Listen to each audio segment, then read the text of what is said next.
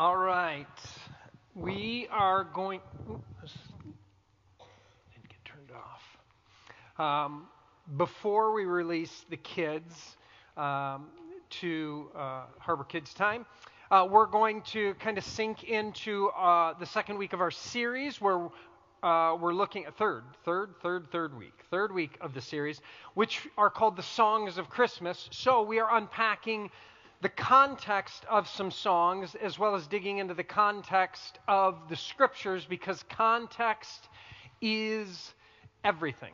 Uh, that, uh, if you wanted to quote it, is Ben Witherington III, uh, a scholar and teacher uh, at a seminary. And so, context is everything. We're going to sink into that. So, we're going to look at the context of the song, hymn, carol, O Little Town of Bethlehem, one of the best known hymns of the Christmas season. It originated in 1868 as a poem written for the Sunday school of the Church of the Holy Trinity on Philadelphia's Rittenhouse Square. Words are by the Episcopal rector Phillips Brooks, and the music by the church organist Lewis H. Redner. If you want to be taken seriously, you always use your middle initial. Uh, so Lewis H. Redner did the music. Uh, it, the whole point was to have resonating themes of stillness and peace, because this was written in the aftermath of the Civil War. So I want us to take note that we are now three for three in our Christmas hymns or carols that were written either in the midst of or in the aftermath of war. Each song, then, that we've seen is hungering and pleading for a, silver, a sliver of shalom or even a tiny respite from violence and war. Here, Philip's Phillips Brooks found inspiration for his hymn after the American Civil War during he did a year abroad in Europe and in Israel in 1865 and 66. While traveling, he wrote to the children of his parish about visiting Bethlehem on Christmas Eve and feeling reminded of the hymn singing of his home congregation. It was not until three years later, however, in 1868, that he reflected on his experience by writing a poem for his Sunday school students with the first stanza beginning, O little town of Bethlehem, how still we see thee lie. Above thy deep and dreamless sleep, the silent stars go by. The church organist, Lewis, Lewis H. Redner, set the words to the music of a composition he had titled St. Louis. And the hymn had its first performance at Holy Trinity during the last Christmas season before Brooks left in 1869 to become rector of Boston's Trinity Church. Although popular on both sides of the Atlantic, the carol has two different tunes it was set to. In the United States, St. Louis, written by Lewis Redner, and in the United Kingdom, Canada, and Ireland, it is set to the tune of the English folk song Forest Green by Ralph Vaughan Williams, first published in the 1906 English hymnal. Most famous recordings of this song are by Elvis Presley, if you've heard of him and the Mormon Tabernacle Choir, which guides us into the birth scene in the little village known as Bethlehem. This birth scene has shaped an endless amount of what we call nativity scenes. Historically, the Nativity is credited to St. Francis of Assisi in the 12th century. And personally, I find the nativity scene so beautiful. I think it carries this mixture of awe and wonder and joy. I love it, and it is all beautiful and very much needed in our war torn world today.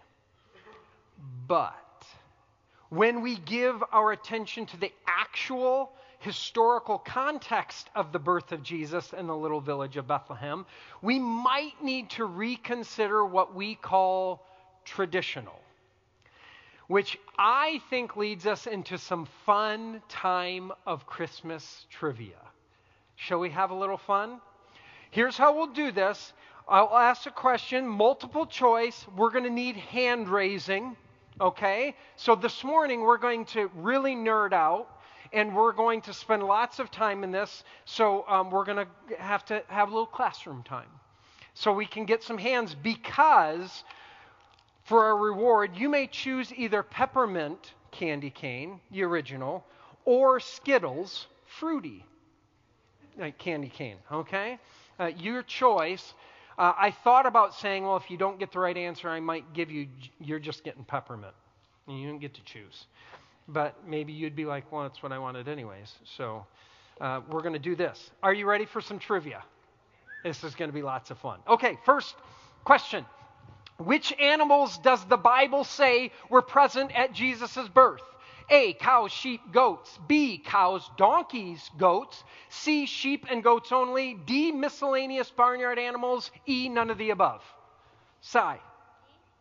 D, D, miscellaneous barnyard animals. No. Which one do you want, though? Skittles, one. Barb. B, B as in boy? B as in boy, cows, donkeys, goats. No. What would you like, though? Peppermint, okay. Peppermint. Peppermint, peppermint. That, that one's not it. We'll give one more shot because now we're just whittling down. I mean, it's just kind of ridiculous there. Chad? E? E, none of the above. Correct. Which would you like? Skittles. Yes, there are 12 flavors in one candy cane. It's like a rainbow of flavors, they say.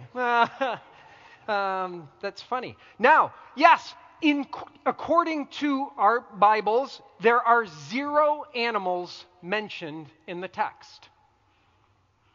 Ah, whoops. Okay, number two. How did Mary and Joseph get from Nazareth to Bethlehem? A, donkey. B, camel. C, they both walked. D, Joseph walked and Mary rode a donkey. Sadie. D, what? D, Joseph walked and Mary rode a donkey. No, but you may pick a candy cane.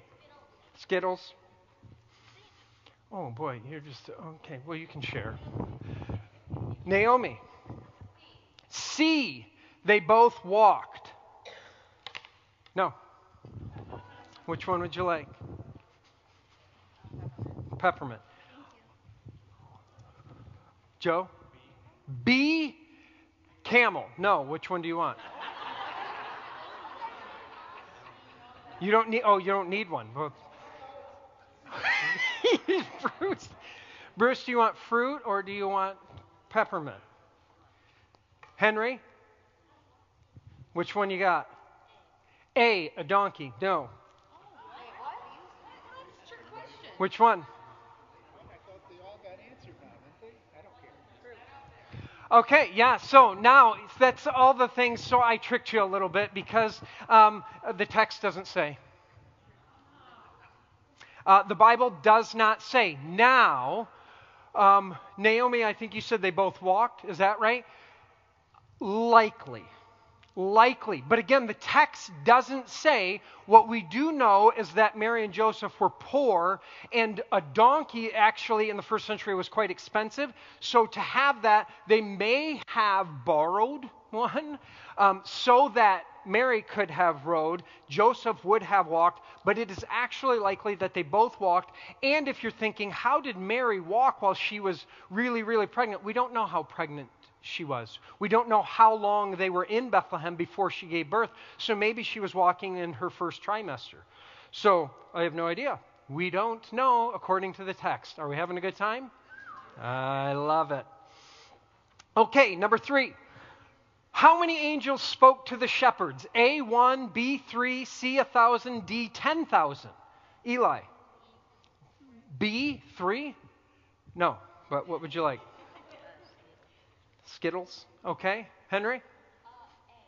A, one. No. Which one would you like? Skittles. Good thing I got a lot of the Skittles. We'll do, we'll do one more. Jude? The text doesn't say. Oh, man. That is correct. What do you want? Skittles. One of each. Yeah, yeah, yeah, yeah, yeah. The text doesn't say. Kind of tricky because we have an angel that uh, first speaks, but then if you keep reading the text, then all the angels begin to proclaim. So, and it just says all the, how many? Thousands upon thousands upon thousands, they guess, but we don't know.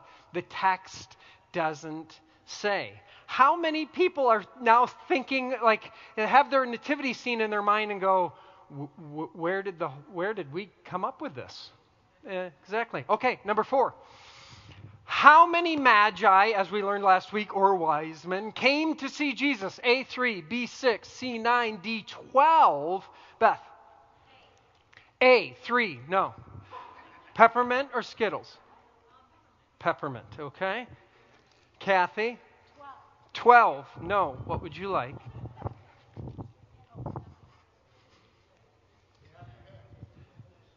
Peppermint, okay? We have Skittles. You may, tra- you may trade afterwards. All right, one more. Yes? The text doesn't say. You are correct. Would you like Skittles or peppermint? Skittles. Skittles. All right. Are we having fun? The text doesn't say. Now, if you're thinking, well, wait a minute, in my nativity scene, we have three wise men, king, whatever the thing is. Yeah, I know because there are gold, frankincense, and myrrh as the gifts, but that's what we have is these three different kinds of gifts, but we don't know how many magi there were, although scholars believe there were. Some were probably closer to 12, but there is no idea according to the text. It does not say. Number five. What did the angel say to the shepherds? A, wake up, a baby is born. B, Mary is wondering where you are. C, I bring you good news that will cause great joy for all the people. Or D, none of the above. Max. D, none of the above. No, that's not correct. What would you like? Skittles. Uh huh. Gary? C, I bring you good news that will cause great joy for all the people. Correct. Fruity or Skittles? Oh, boy, you guys are all sorts of fun. Yes, okay. So now, and, and everybody was thinking the text doesn't say, weren't you? The text, in fact, does say. yep. The angel. The, the first angel. Yeah, yeah. Because it's, and you're right, it says the angel first, then it goes into, we don't know how many. Okay, six. I think this might be the last one. Uh, what does the Bible have the innkeeper saying to Mary and Joseph? A, there's no room at the inn. B, no room, but I have a stable you can use. C, both A and B. D, try the cave around the corner with a manger. Yes.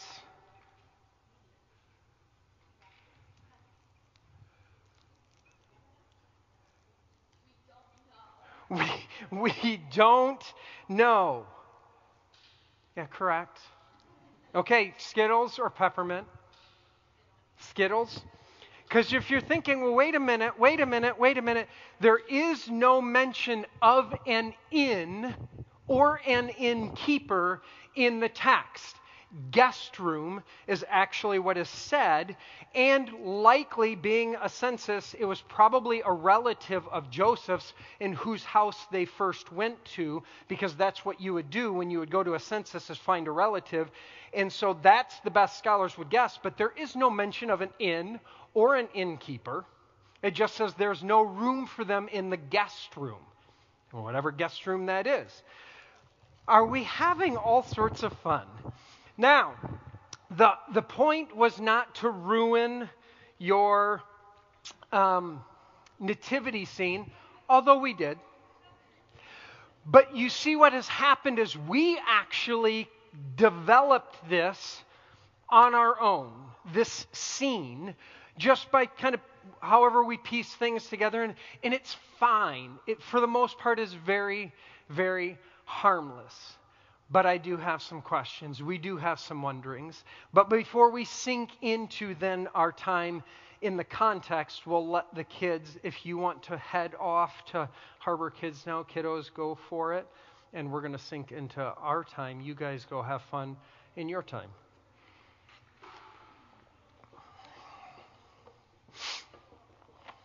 That, that's just lots of fun. Yes? Now, we, we did some trivia, gosh, I don't know, probably five years ago. We did some nativity trivia. and uh, some folks came up and said, You just ruined um, my, my Christmas. in, a, in a good way. Um, so it was pretty fun. And where's Bruce? Bruce, I remember after we really kind of picked this thing apart, then as we started ticking towards Easter, Bruce says to me, "Hey, uh, we're coming uh, coming up to Easter. Are you going to ruin Easter the way you ruined Christmas?"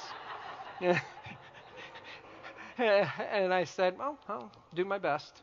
Um, when we sink into context, context matters. It shapes things. It's all fine, wonderful in many, many ways. The nativity scene, I get it, and we've done this.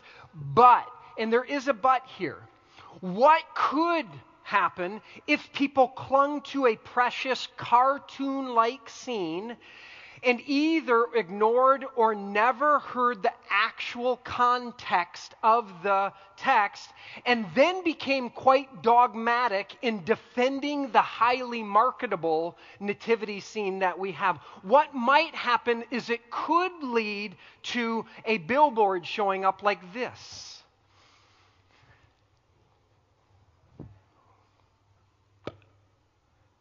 Just skip church, it's all fake news. So, atheists in America put out lots of billboards up like this. Just skip church, it's all fake news. Now, that could lead to church folk arguing with those who like the billboard which of course would be a shame because the billboard actually creates a really great opportunity for a much needed conversation. Because, as our fun trivia just revealed, much of the nativity scene as we display it is not the point, or is it actually accurate? So instead of arguing, we could engage in a conversation around what is happening within and underneath the actual Christmas story. I find this really compelling because, one, I would answer just skip church, it's all fake news. That nativity scene, oh, yeah, it is fake news. But is there more going on? I'd love to have a conversation because where did you get this from? What are you thinking? What do you consider fake news? That kind of curiosity or inquiry would be really helpful rather than defensive, angry, how dare you kind of mentality doesn't really get us very far, does it? So I think it leads us into something. So before we sink into the biblical text and kind of a deep dive in the historical text, I want to encourage you, uh, and this was something I was thinking about, to pop up your hand and say, Whoa, whoa, whoa, could you repeat that, Wally? If we start get going and you're like, Whoa, hey, could you repeat that? Please do so. Or if you need to say, Wally, could you slow down because this gets me really, really excited and amped up, and I might get cooking and you'd be like, oh, good sweet heavens, I can't hold what? Feel free to tell me to slow down. I think that's good because what we're going to sink into, I think the context is very big, far reaching, and we need it, but I want us to all be in this together. Are you with me? Yep. Now then, I want to get into what is underneath within the text, surrounding the text, underneath the text, because as we read the text, then all sorts of other things can be going off in our hearts and our heads, and it's really, really important. And I think we need it now more than ever. So, if we could pray, and then we'll sink into the text first. Gracious God, we bless you for meeting us right here, right now, right where we are. I bless you, God, because you do meet us as we are. And you lead us, guide us, invite us into more. So may the posture of my heart and the words of my mouth bring honor and glory to you. May we take that next right step toward you and with you now. We pray this in Christ's name. Amen. Amen. So we sink into the text, Matthew chapter 2, verses 1 through 3. After Jesus was born in Bethlehem in Judea, during the time of King Herod, astrologers from the east came to Jerusalem and asked, Where is the one who has been born king of the Jews? We saw his star when it rose and have come to worship him. When King Herod heard this, he was disturbed, and all Jerusalem with him. Now, if you participated in some way, whether uh, online, listened to the podcast, or were with us last week, this text ought to sound familiar because it's the same one from last week. But last week we focused in on the astrologers, the magi, and a perspective on their travels and how they came from a long distance to give honor to Jesus, who it says was born King of the Jews and would later be known as King of Kings. Now, this morning, we're going to go and do a deep dive into the context surrounding Jesus' birth, specifically focusing on the character Herod. So, before we travel back in history, let's think about what this scene would look or feel like today if we were in Herod's place. So, imagine that you're at the height of your work career and some folks show up to your cubicle. They say they have traveled from a distant land to heap honor and glory and gifts on the one who is going to replace you. They essentially say that history sees you as a fake, and so they're excited to meet the real star of your work, and they wonder if you could direct them to him. Now we're standing in Herod's sandals and pea soaked tunic. Are, are we going, oh, are you with me on how that would be like, oh, this guy is disturbed? So we're going to sink into that. So now what we get to do is we get go back history. We get to go back to uh, high school history class. But if you're like me, I actually spent uh, my first three years in college. I was a, a history major, and I was planning to be a history teacher because I do love it. But what I found is my history teachers love them, but come on.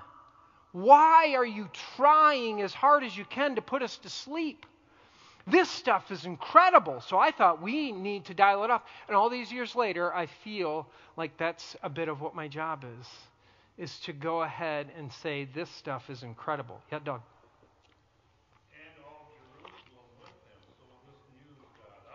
this news got out. And all Jerusalem is disturbed with him, which we will sink into. Yep, I love it. That's good.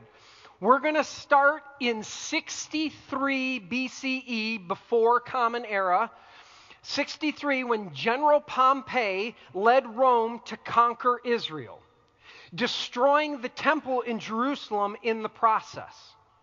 After which, Rome needed someone to rule and oversee Israel now, so Rome put a man named Antipater in charge. Antipater put his son, Herod, act, to kind of act as a sheriff of the Galilee region of Israel. Now, in the meantime, Julius Caesar was leading and organizing Rome until his assassination in 44 BCE. Now, the site where it is understood that Julius Caesar was killed is called Curia of Pompeii. It's a large rectangular meeting hall where the Senate of Rome often met, and it was surrounded by four large temples. After careful excavation, the sites where he was both assassinated and where Mark Antony oversaw his memorial and cremation were opened to the public this past June for the first time in over a century. And Sarah and I visited a month ago. So, this first picture is, uh, it gives you an idea. This is what it looks like today. This Curia of Pompeii, where the Senate would meet. Next picture is they did this fantastic um, kind of reenactment of the Senate meeting to kick off the opening of this. So they did like this uh, reenactment of this this past June, and then where Julius Caesar was attacked by 40 of the Senate, 40 people of the Senate, and he was stabbed, understood to be have stabbed 23 times, in which they killed him just one month after they appointed him dictator for life of the Roman Republic. But the Senate feared his power and domination of the state, so they assassinated him.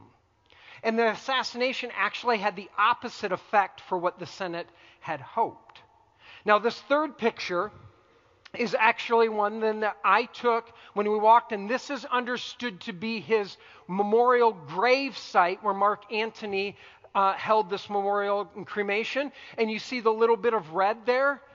Every single day since they've opened it, there have been fresh flowers put on his grave site to honor the Caesar from 2,100 years ago. They're still honoring doing that. But we now have, they have it set so you can walk up, well, at least I assumed we could walk right up to it. I'm here. I didn't get arrested, so I'm assuming it was fine. Uh, Sarah may have been like, Where are you going? I said, It's back here. This is where this is the spot. It doesn't say anything like we can't. it's fine. After his accession. Can you think that? They're still putting fresh flowers and they're like, ah, Julius Caesar 2,100 years later. After his assassination, Rome fell into a massive 13 year civil war. Throughout the war, the Roman Empire was led by what is called a triumvirate. So they split it into thirds. The first third was led by Roman general Mark Antony and won by Roman statesman Marcus Lepidus and one by Julius Caesar's adopted nephew, Octavian, who was made heir by the will of Julius Caesar. Octavian and Antony would incrementally drain Lepidus of his authority, and then things began to grow tense between Mark Antony and Octavian especially when Mark Antony began a love affair with the Queen of Egypt, Cleopatra, also known as uh, Elizabeth Taylor. Um, right? Now, this was tense because Egypt was Rome's biggest threat, and now Mark Antony is having a love affair with her. So there's tension between Octavian and Mark Antony. And, and then, meanwhile, what Mark Antony thought, well, uh, how I will begin to kind of relieve this is I've got an idea. But power for Octavian increased, and he would take the name Caesar Augustus, which means the divine Caesar. And we're going to get into him next week. With the growing threat of the powerful Parthian Empire creating issues in the eastern Mediterranean, the Roman Senate, along with Augustus and Antony, made our boy Herod king of the Jews. The celebratory scene is quite famous with first century historian, we're going to hear a lot of, Josephus, recording this in his book War and his book Antiquities. The meeting was dissolved, and Antony and Caesar Augustus left the Senate house with Herod between them. The, preceded by the consuls and other officials, as they went to offer sacrifice and to lay up the decree in the Capitol, On this first day of his reign, Herod was given a banquet by Antony. Thus did Herod take over royal power as a client king, that is, a puppet king of Rome. For Israel, they're like, we'll let you rule on our behalf, Herod. And so this takes place. So now, to try and smooth things over with Augustus, Mark Antony, Mark Antony marries Augustus's sister, Octavia so mom and dad named him Octavian and her Octavia. Come on. It's just confusing. But here's the thing you have a tension filled relationship, and Mark Antony said, I know how I'll relieve that. I'll add a bunch of in laws to the mix. Because that's a good idea. Or it's like dipping an atomic bomb into glycerine. Plus, Mark Antony continued his love affair with Cleopatra, which simply makes him a glutton for punishment. Mark Antony eventually marries Cleopatra, and Antony and Augustus go to war in 31 BCE, known as the uh, War, the Battle of Actium. Augustus defeats Antony, leading Antony and Cleopatra to do a Romeo and Juliet style double suicide. Then, during all of this, Herod, who had been loyal to Mark Antony, throws himself at Augustus's feet in the aftermath of his victory, declaring his allegiance to Augustus. In 27 BCE, Caesar Augustus is anointed the singular leader, ruler of Rome, becoming the first and arguably most uh, powerful emperor and successful emperor of Rome. Immediately upon his kingship, Herod got to work. If you're taking notes, really important, on his two main responsibilities. Two main responsibilities. The first, and we're just in history, friends, the first he enacted with the mantra law and order, wherein he punished, imprisoned, and killed anyone who dared oppose him or Caesar. And so he marketed this mantra law and order. That's what I bring. The second main responsibility was taxation. Now, prior to 63 BCE, the Jewish people paid a single temple tax. But after Pompey conquered Israel and destroyed the temple, Rome added a second tribute to the peasants. And when Herod imposed his kingship, not only did he not remove those taxes, he in fact added a third tithe, another 10% tax. That now scholars say that the common Israelite in the first century paid up to 90% of their income in taxes. It was known as a triple taxation. Josephus, our historian, wrote about this extensively. He says this Since Herod was involved in expenses greater than his means, he was compelled to be harsh toward his subjects. For the great number of things on which he spent money as gifts to some caused him to be the source of harm to those from whom he took his revenues. He had reduced the entire people to helpless poverty. This is Israel in the first century.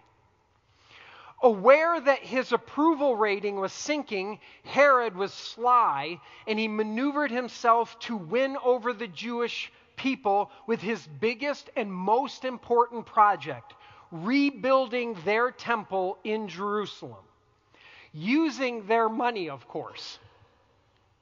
His efforts led to the temple being the largest, most magnificent temple in the ancient world. He also built several other temples throughout Israel to honor the so called divine Caesar Augustus. The rebuilt temple in Jerusalem was a marvel and displayed the work of a brilliant mind. Josephus writes about the rebuild. This, next slide. In the 15th year of his reign, Herod restored the temple, and by erecting new foundation walls, he enlarged the surrounding area to double its former extent. The expenditure devoted to this work was incalculable. Its magnific- magnificence never surpassed. He restored at a lavish cost in a style no way inferior to that of a palace, and he called that palace part of it Antonia in honor of Antony. Now, we're going to look at first the model. I love this model in Jerusalem. Uh, next slide you go to this picture, there is a massive model in Jerusalem they have of what the temple looked like with the surrounding area at the time. So you have this. Next slide. Um, what I did is then in marker, I circled. That is the Antonia fortress.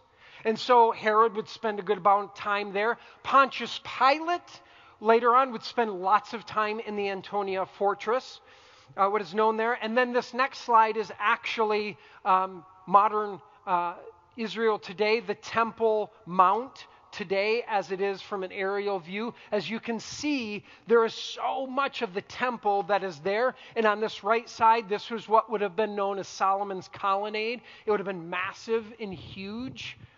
You have the Dome of the Rock in the middle, and you have Al Aqsa Mosque, is this one down here in front as he came into power, Herod also gathered, ready? He comes into power, he gathers all of the members of the Jewish ruling council, which we know as the Sanhedrin, all of them that opposed him, he gathered together and had them executed.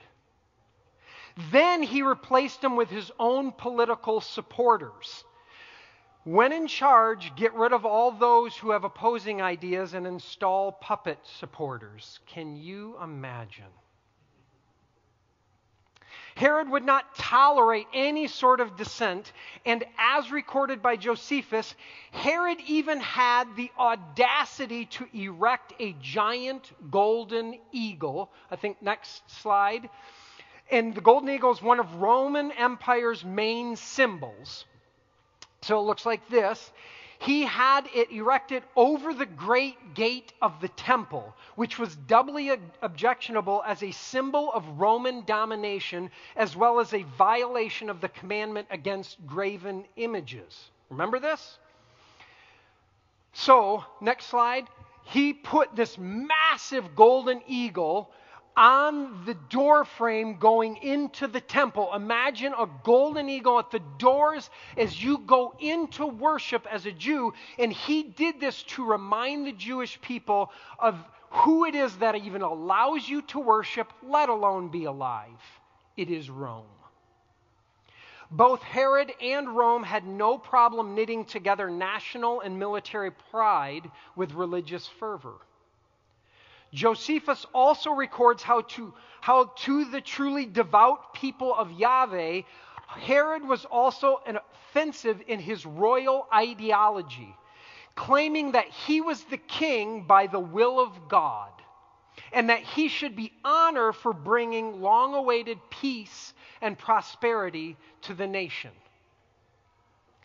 Josephus further records that 40 young disciples of two respected Torah teachers, Judas and Matthias, swiped the eagle off the entrance and chopped it into pieces. Because Rome's national symbol found in the temple would be considered a graven image, and you are to not have that anywhere within God's house, is how they understood it.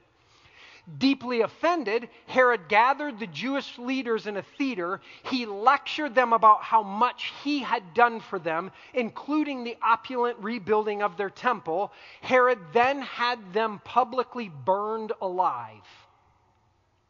And then he followed by anointing a new high priest, one who would be subordinate to him and to Rome. Herod's strategy was to intimidate all people through force and violence, fire, or kill those who didn't uphold his preferred politics, and then hire those who will simply puppet the king's preferences. It is so heartbreaking the political turmoil they had back then. Further relational information about Herod. His brother in law, a very young high priest, had become more popular than Herod, and so he had an unfortunate drowning accident in a pool that archaeology has since verified to be very, very shallow. Huh, How might that have happened? In another act to curry favor with the Jewish people, Herod married a woman, note takers, important, named Miriam. She was a Hasmonean princess, or better known as a Maccabean princess. Why is this important? Thank you for asking. It was the Maccabeans who revolted against the Seleucid, Seleucid king Antiochus Epiphanes IV and his Hellenizing of the temple in 167 BCE, thus helping the Jewish people temporarily reclaim the temple from the Greeks. Because Antiochus Epiphanes did the unthinkable, he brought pigs into the temple, had them slaughtered and sacrificed on an altar in the temple in Jerusalem. So the Maccabeans revolt against this, reclaim the temple, reconsecrate it for a moment of time. This victory is still celebrated today. In fact, it began this past Thursday. It's called Hanukkah. This is the celebration of this. Now, again, all of this can be found in the writings of first century historians Josephus, Tacitus, Suetonius, and Pliny the Elder, and in the second book of Maccabees, which is known as the Apocrypha, which is in some translations of our Bible, mine, the NRSV. It has the Apocrypha, oh good, second Maccabees in there. It's not recognized universally as part of the canon, but it is very, very helpful. Now, there was a significant issue with Herod marrying Miriam. He was already married to a woman named Doris, who had birthed him a son. But because they were not of royal lineage, he had them both exiled and essentially erased from society. Doris' wife and his son gone. So, how was his relationship with Miriam, you ask? Well, one time when Herod went out to war, he told her uncle, who was her overseer watched her while he was gone, he told her uncle, Kill her if I do not come home safely from war. If I'm killed, kill her. And then when he came safely home from war, his, her uncle told Miriam uh, Herod's plan. When confronted by Miriam, Herod said it was because of his devotion to her that he couldn't stand the idea of anyone else being with her. Aww. It just warms the cockles of your heart, does it not, sweetie Herod? Now, she then refused to sleep with him, so Herod falsely accused her of adultery, had her put on trial, and then had her strangled to death but later named a tower in his palace in her honor. Thanks, pumpkin. Herod also uh, executed two of his sons who were also falsely accused of plotting against him. Five days before Herod died, he executed a third son, the one who falsely framed the other two.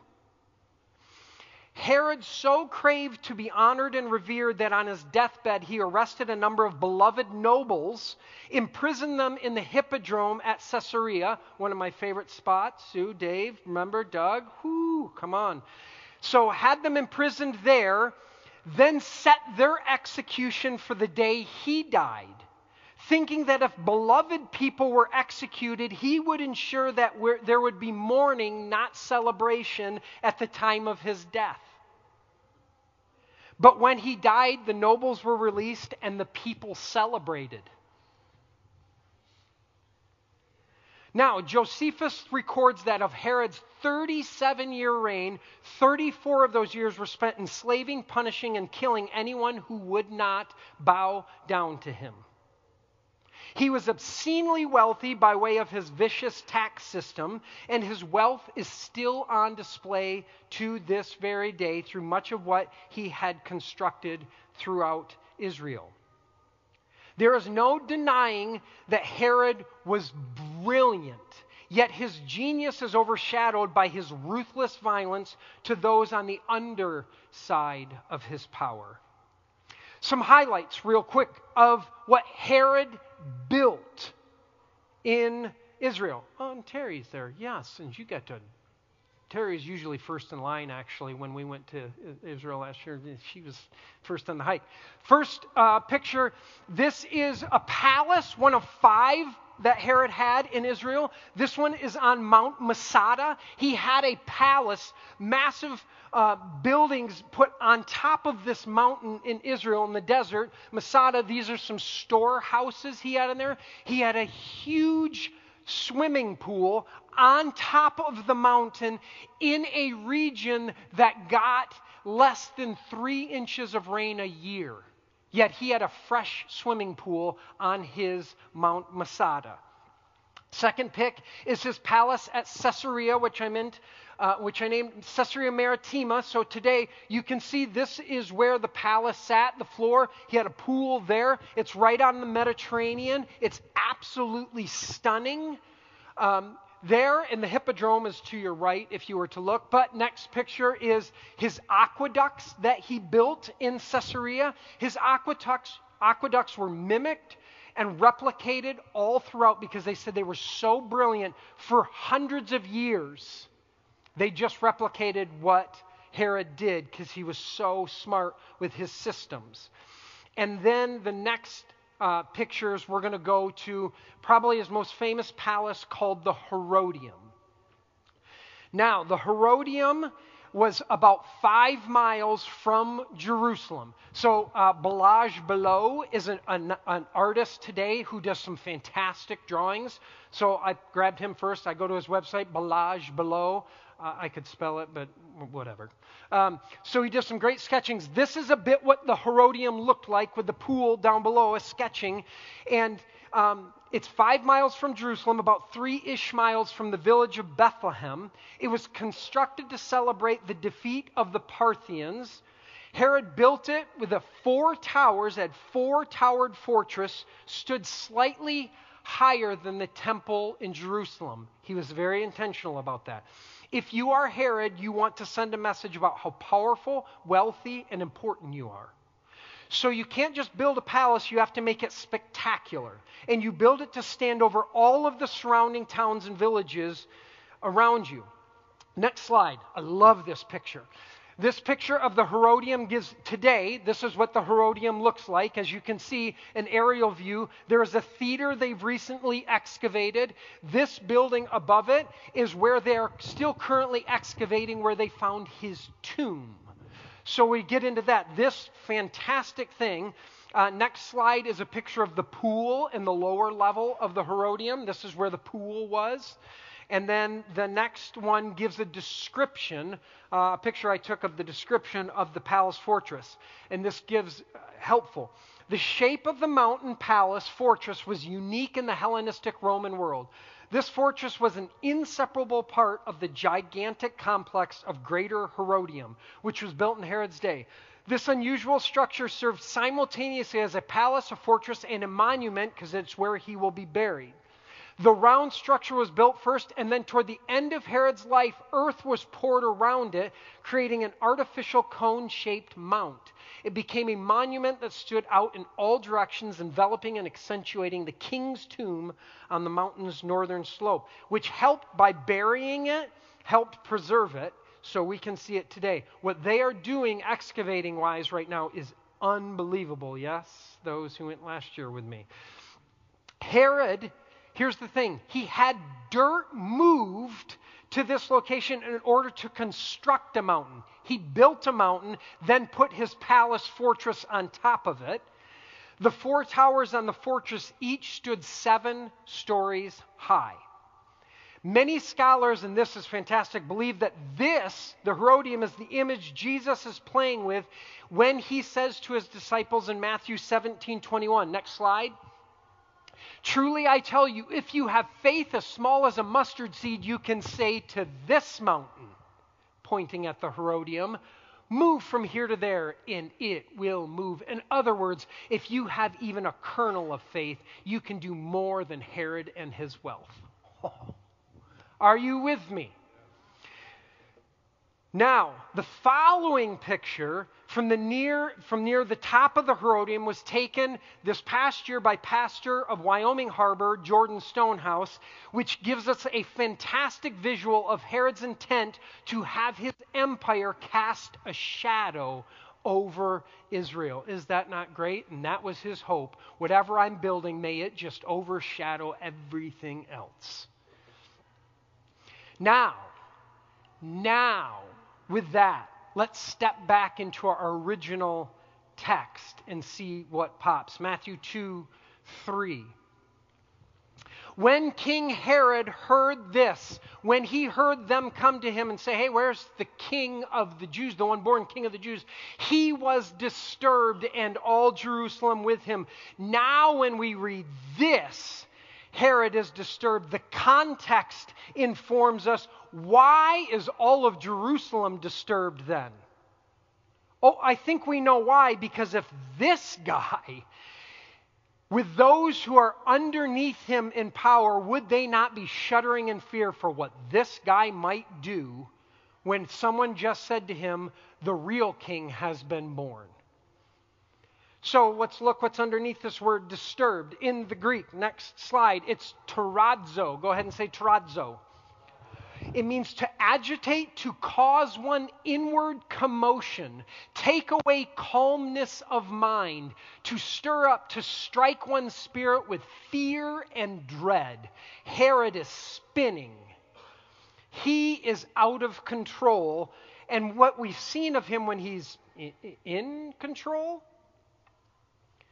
for, for us, then, when we read this text that the king is going to be born in Bethlehem, it's awful. We find it, oh, it's warm and wonderful. But in fact, and like we call it, what's well, good news. But this message would gurgle up something very different in Herod. Because what does Herod know or what does he learn in the process of this story? In our Matthew text, Herod asks the priests and teachers of the law where the ruler of Israel is to be born. They will go on to quote the prophet Micah saying, The Christ will be born in Bethlehem and will come from the line of David. And this is where things come into play contextually. Herod is an Edomite, which goes all the way back to Esau, son of Isaac, brother of Jacob. Jacob will receive his father's blessing and re- later receive a new name, Israel.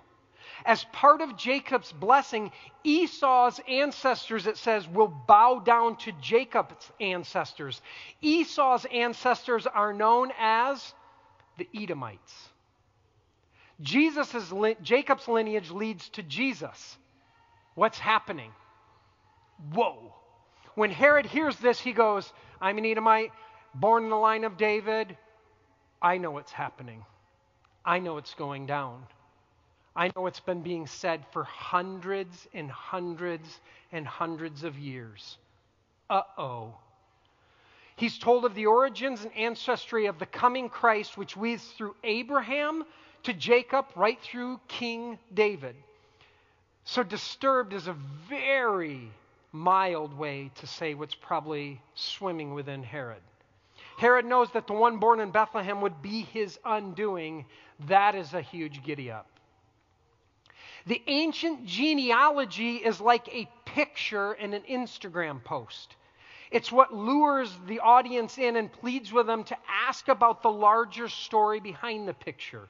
For a Jewish writer like Matthew, a genealogy would be the obvious starting point because it would be the most common way to draw awareness to the importance and the depth and the significant pedigree of the one it's being highlighted here, Jesus. From the very beginning, Jesus is being attached to the great King David, the patriarch of the Hebrew people, Abraham. The King David part is huge because the Hebrew scriptures highlight the coming Christ would be from the direct line of David. But at that time, somebody already held the title King of the Jews Herod. And now Herod is told there's a new child born who is King of the Jews with the proper lineage, which adds to the awe of how Josephus records that Herod previously, here's the thing that it records Herod previously had all official registries destroyed so that no one could prove to have a better pedigree than him. This is why genealogies are so important because they can subvert the tyranny of empire. But we tend to see a bunch of unpronounceable names and we skip it, which I get. Because if you actually read the entire genealogy, there's a chance that you begin to study the back of your eyelids. And sugar plums start dancing in your head. I get it, but Matthew has just announced that the one the world had been waiting and longing and thirsting and pleading and praying for has finally arrived in the flesh. And he is attached to a much larger story laced with messy characters, much like you and I. And it's not just the contextual background of Jesus that matters here, that speaks to the upside down nature of this story. Quickly, let's peek at the context of the one who gave birth to him. What's Jesus' mother's name? Mary, which is Greek for Miriam. So Herod marries a Miriam who is a royal princess. You knit yourself to power, wealth, and royalty. But Miriam, the mother of Jesus, is known as poor, humble teenager. Another giddy up. Wow, this story is upside down in so many ways. Herod was wealthy, powerful, renowned, ruthless, and very self serving. Jesus was born poor, weak, hidden, humble, and chose to live others focused. When we understand the context, we find two very different stories and two very different kingdoms happening. And the kingdom that is most commonly believed and trusted to be more powerful, even right up to today, is not the narrative Jesus the Christ chose to live by. We see and hear the way of Herod all around us today. The way of Herod is this. Next slide. The way of Herod is the way of paranoia the way of violence, the way of assuming the worst of others, the way of silencing the voices that disagree, the way of surrounding oneself with only the people who will tell you what you want to hear, the way of outright crushing anyone who is deemed a threat to one's power and authority. That is the kingdom of Herod. In the midst of a kingdom of chaos, the divine is born among us and prayerfully in this season born within us. This is the most radical of stories that the Christ would step into such a world in innocence and infancy as one of us for all of us. So now, when we sing the lyrics, the hopes and fears of all the years are met in thee tonight. There are two kingdoms colliding in these lyrics the empire of Herod, with his rather large yet insecure ego, and the humble power of Jesus, the Christ, who comes to liberate all people in the Christmas story. So let's use the scriptures to frame a question for you and I today. Next slide. What gets disturbed in you during the Christmas season? Because if I take the tension from last week in thinking about a Christ that can easily become an accessory to our lives rather than the center, and then I add this Herod element, it unveils a society, please don't miss this, a society that might proclaim Jesus as king, but really wants to live in Herod's kingdom. Can you feel that today? I can find the threat surfacing in my own life. A desire for Jesus to be king, but really wanting to live in Herod's kingdom of comfort and luxury, power and status. The Christmas story provides a direct confrontation to the Herods that we find all around us in our world today, including the one that lurks within us. So I want to create a little space and let the poetry of song invite us to reflect on this.